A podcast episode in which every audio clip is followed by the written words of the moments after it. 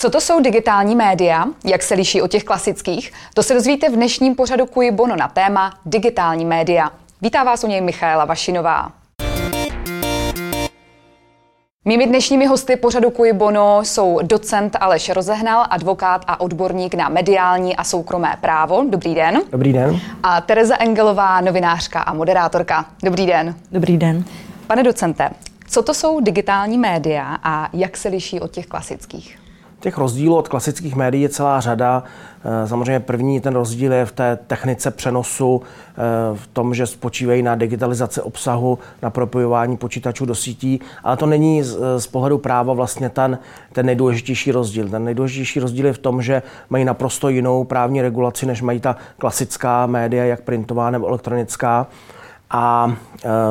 A zároveň na ně vlastně není možno klást stejné požadavky z hlediska odpovědnosti za jejich obsah jako na klasická média, a to z toho důvodu, že oni do určité míry ten obsah sami netvoří. Oni jsou často pouze zprostředkovateli toho obsahu od někoho jiného. To vlastně klade úplně nové výzvy, úplně nové požadavky na to, jak se vlastně na média a na odpovědnost za to, co šíří, díváme.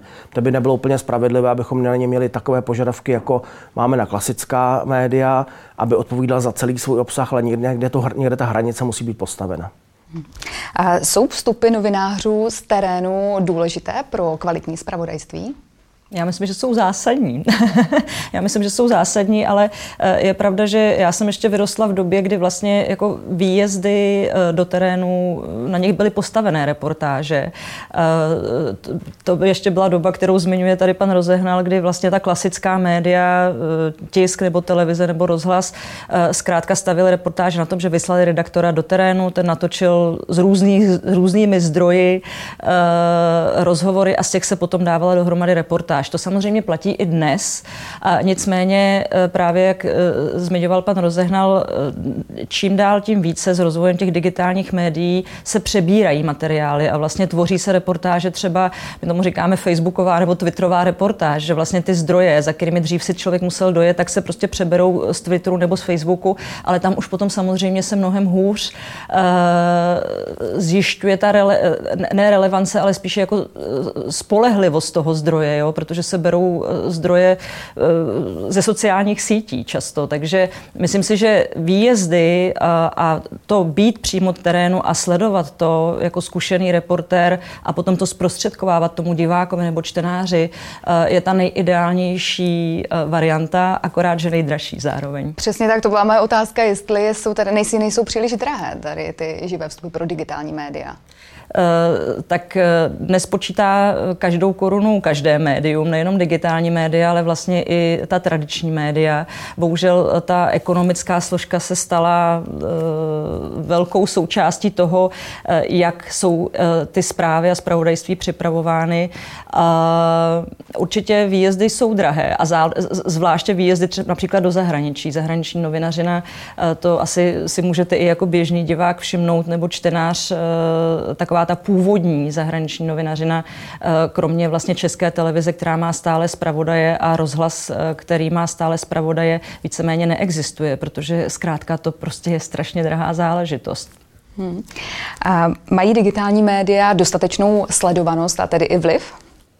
Já si myslím, že vliv mají naprosto zásadní. Když se podíváme na průzkumy, jak lidé čerpají informace z médií, tak zjistíme, že samozřejmě televize je stále velmi silné médium, ale už mu digitální média šlapou na paty, takže a se dá očekávat, že ten jejich vliv bude dále růst.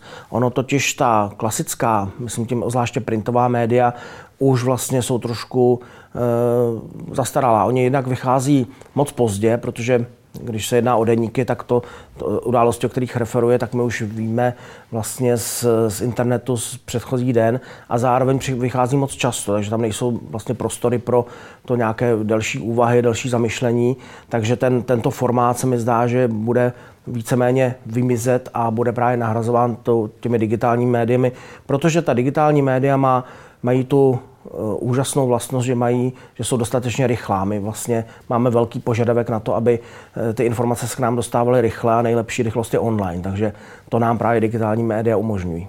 No, já si tady trošku dovolím malinko nesouhlasit, protože já v podstatě souhlasím se vším, nicméně si myslím, že právě ten požadavek na tu rychlost a to, jak s rozvojem těch digitálních médií lidé jsou zasypáváni doslova do písmene těmi informacemi a těmi zpravodajskými vstupy. Dříve, že byl kontinuální vysílání 24 třeba v České televizi, dnes většina těch digitálních médií má minutu po minutě, dělají se ty přímé vstupy neustále. Vlastně každou vteřinu člověk víceméně může sledovat online, co se děje na nějakém místě, nejen v České republice, ale vlastně i po celém světě, dá se říct. Ale myslím si, že právě tam může vzniknout určitá míra přehlcení těmi informacemi a myslím si, že, nebo vlastně já sama doufám, že do budoucna může nastat i ten trend, že alespoň část těch konzumentů médií bude chtít spíše analýzy.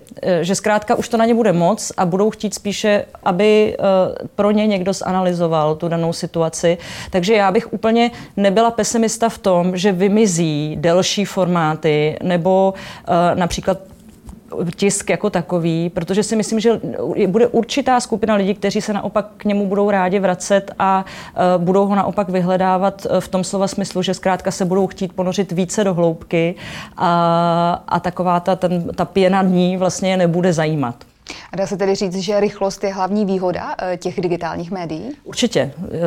To je jako 100%.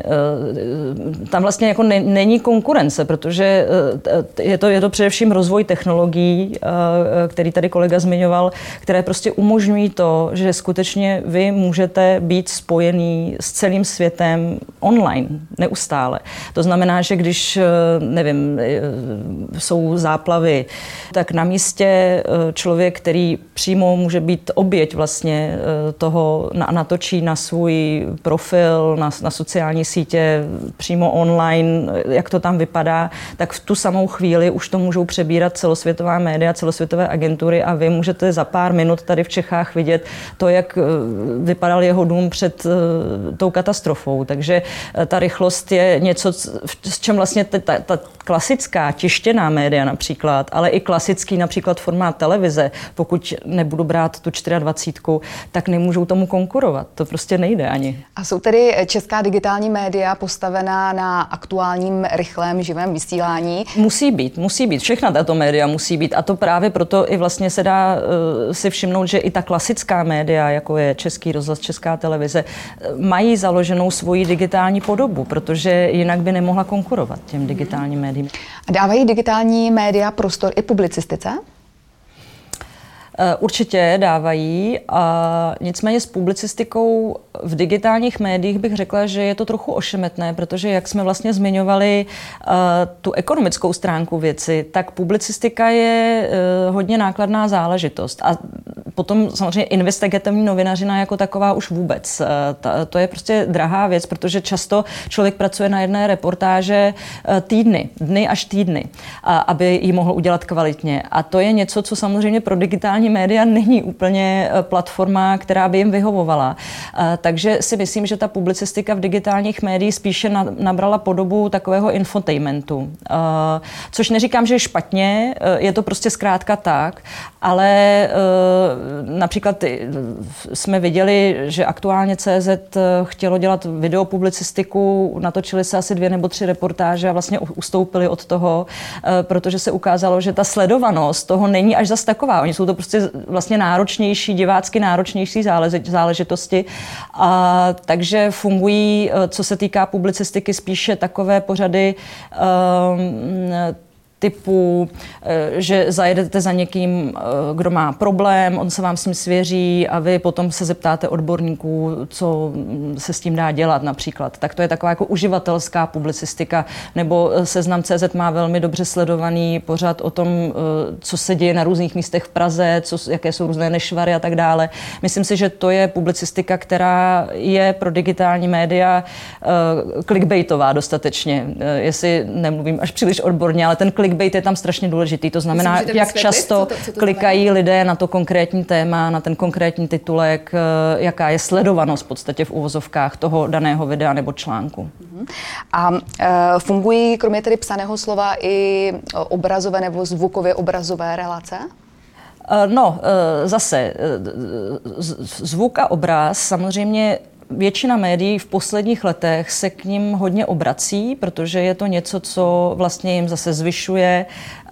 Neřekla bych ani tak prestiž toho média, jako právě ten clickbait. Lidé v určitou dobu rádi klikali na videa, zajímají je videa a myslím si, že ten trend stále ještě pokračuje. Na druhou stranu, ale řada médií vlastně zjistila, že skutečně dělat video, jako opět v té kvalitní podobě, ne, že vy si vemete z agentury reportáž, která už je zpracovaná a je jenom ji vlastně přesunete do videa a lidé si na to naklikají a je to prostě v podstatě zadarmo.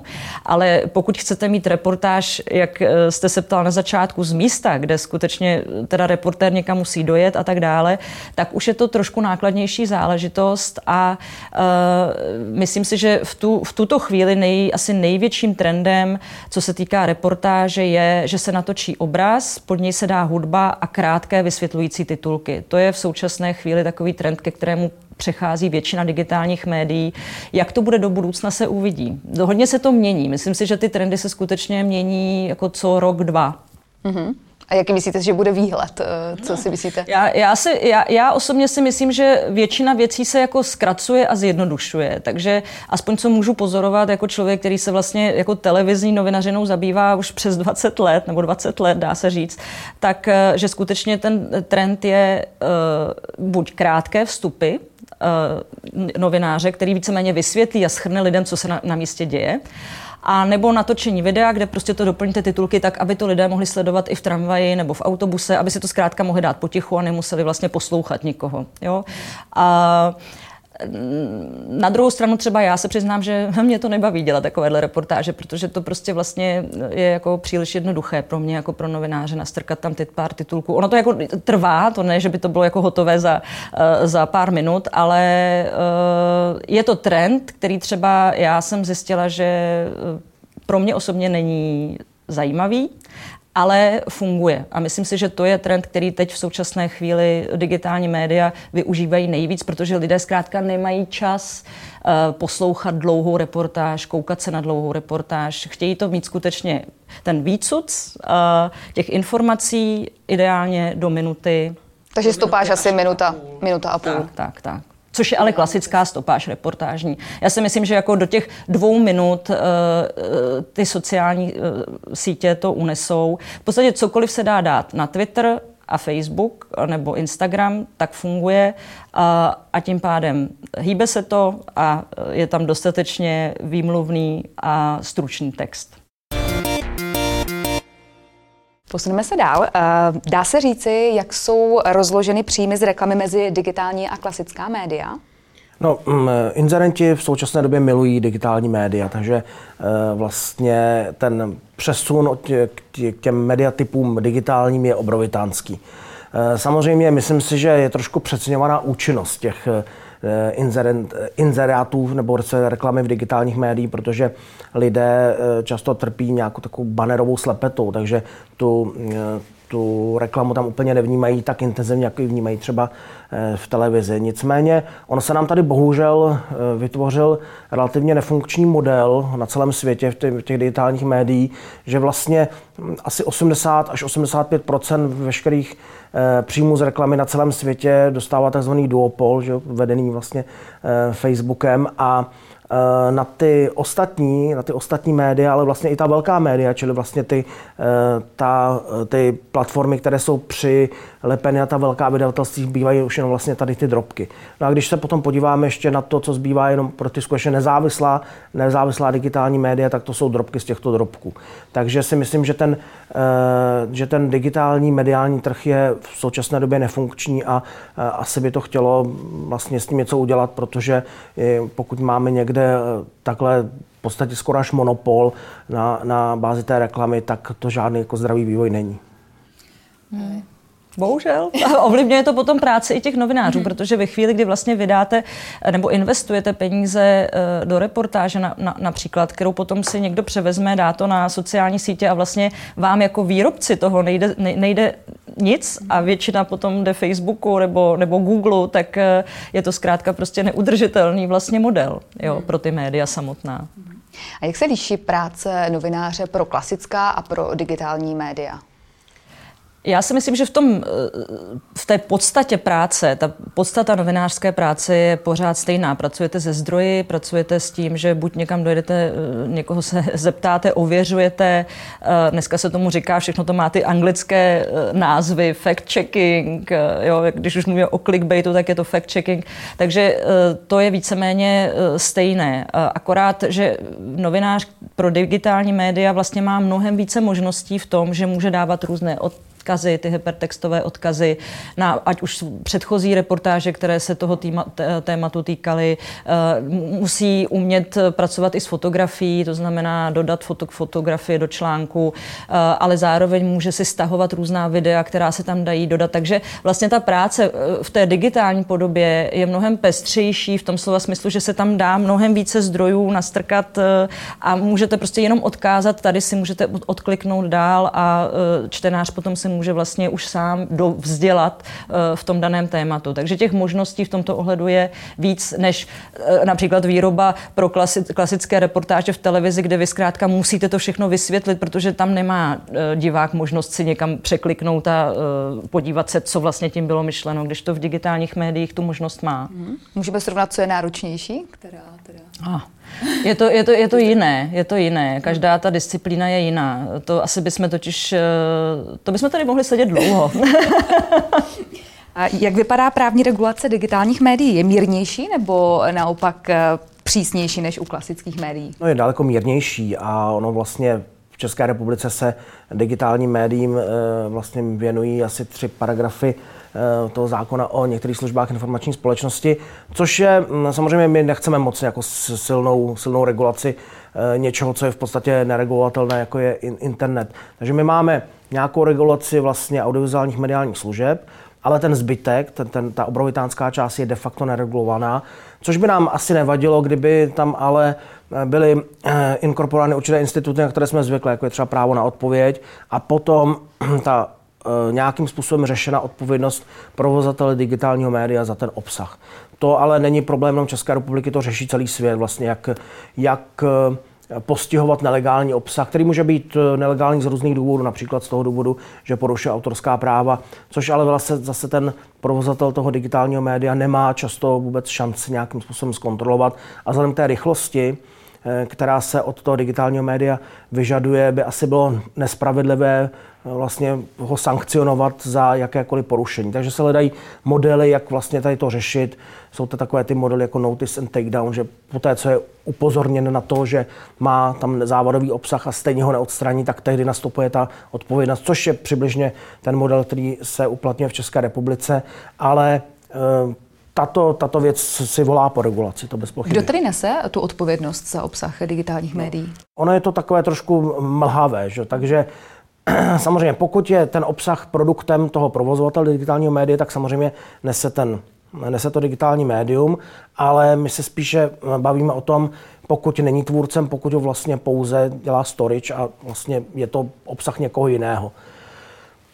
Tam se nám tu úprava žádná není, nicméně máme určitou judikaturu, která se vyvíjí nejenom zase u nás, ale na celém světě, která stanoví mantinely, kdy vlastně tu odpovědnost nese už to samotné médium a kdy tu odpovědnost nenese, protože vlastně jenom dělá zprostředkovatele těch informací.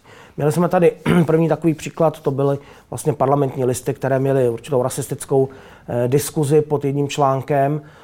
Parlamentní listy se bránili právě tím, že vlastně nejsou autory těch rasistických výroků, ale přesto soud konstatoval, že za to nesou odpovědnost právě, protože to neodstranili, i když na tu protiprávnost byli upozorněni. A jak je to s ochranou autorských práv?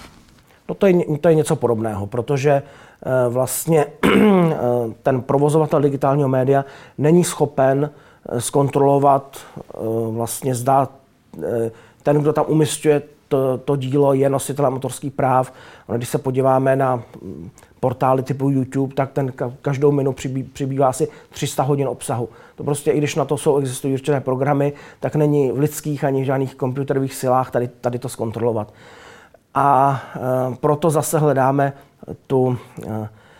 tu hranici, kde by ta odpovědnost měla být, a ještě hledáme to, zdali by ti zprostředkovatelé toho obsahu, těch digitální média, neměli něco platit těm tvůrcům toho obsahu, těm nositelům autorských práv, protože de facto profitují z toho digitální média, ty zprostředkovatele, ale ty tvůrci, čili to nositelé autorských práv, z toho neprofitují vůbec nebo málo.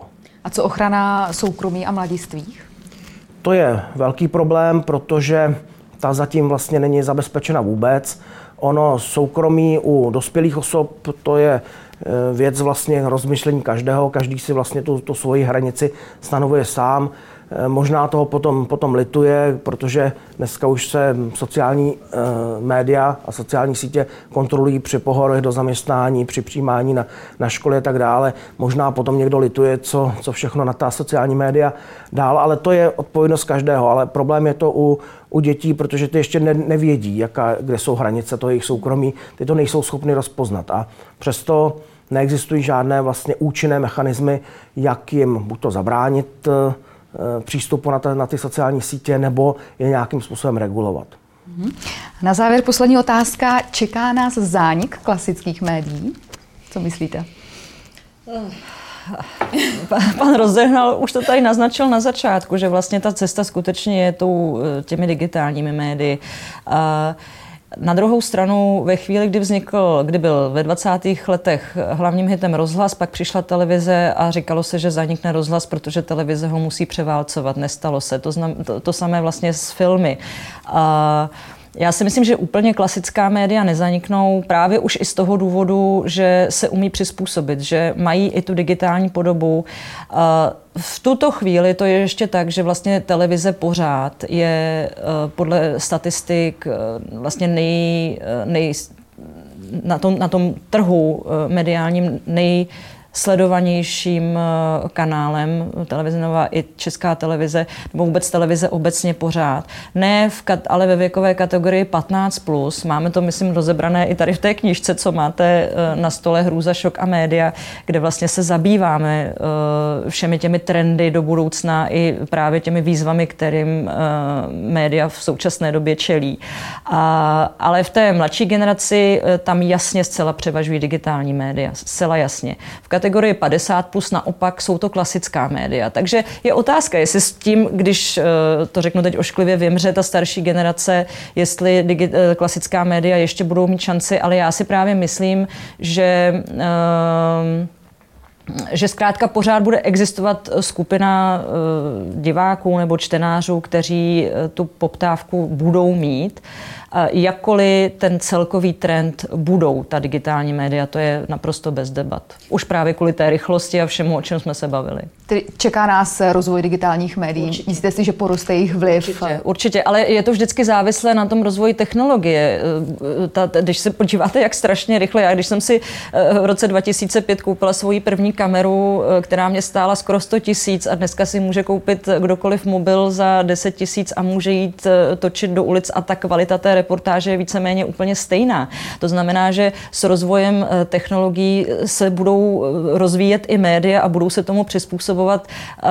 Myslím si, že je to vlastně skutečně otázka i toho, co přinese technologický trh, jaké novinky, a podle toho se budou vyvíjet i média. Váš názor na zánik klasických médií? Já bych ho úplně nepohřbíval, no samozřejmě smrt printu už se mluví 25 let, ale myslím, že některé formáty, jako právě třeba deníky, ty skutečně čeká zánik. Ty myslím, že už vlastně do toho digitálního světa úplně nepatří, ale stále bude určitá skupina lidí, kteří budou vyhledávat pasivní zábavu ve formě televize. Stále bude určitá skupina lidí, která bude požadovat časopisy, která bude potřebovat vyžadovat kanály. Ale to, že digitální média nejsou jenom nějakým chvilkovým hitem, který by vlastně ten vkus uživatelů se následně změnil, to je vidět, že už vlastně tady máme 25 let a jsou neustále na vzestupu, takže budoucnost je skutečně určitě v digitálních médiích. Děkuji za rozhovor. Tolik docent Aleš Rozehnal, advokát a odborník na mediální a soukromé právo, a Tereza Engelová, novinářka a moderátorka. Těším se na vás u dalšího vysílání pořadu Kui Bono. Pěkný den. Děkujeme. Nashledanou.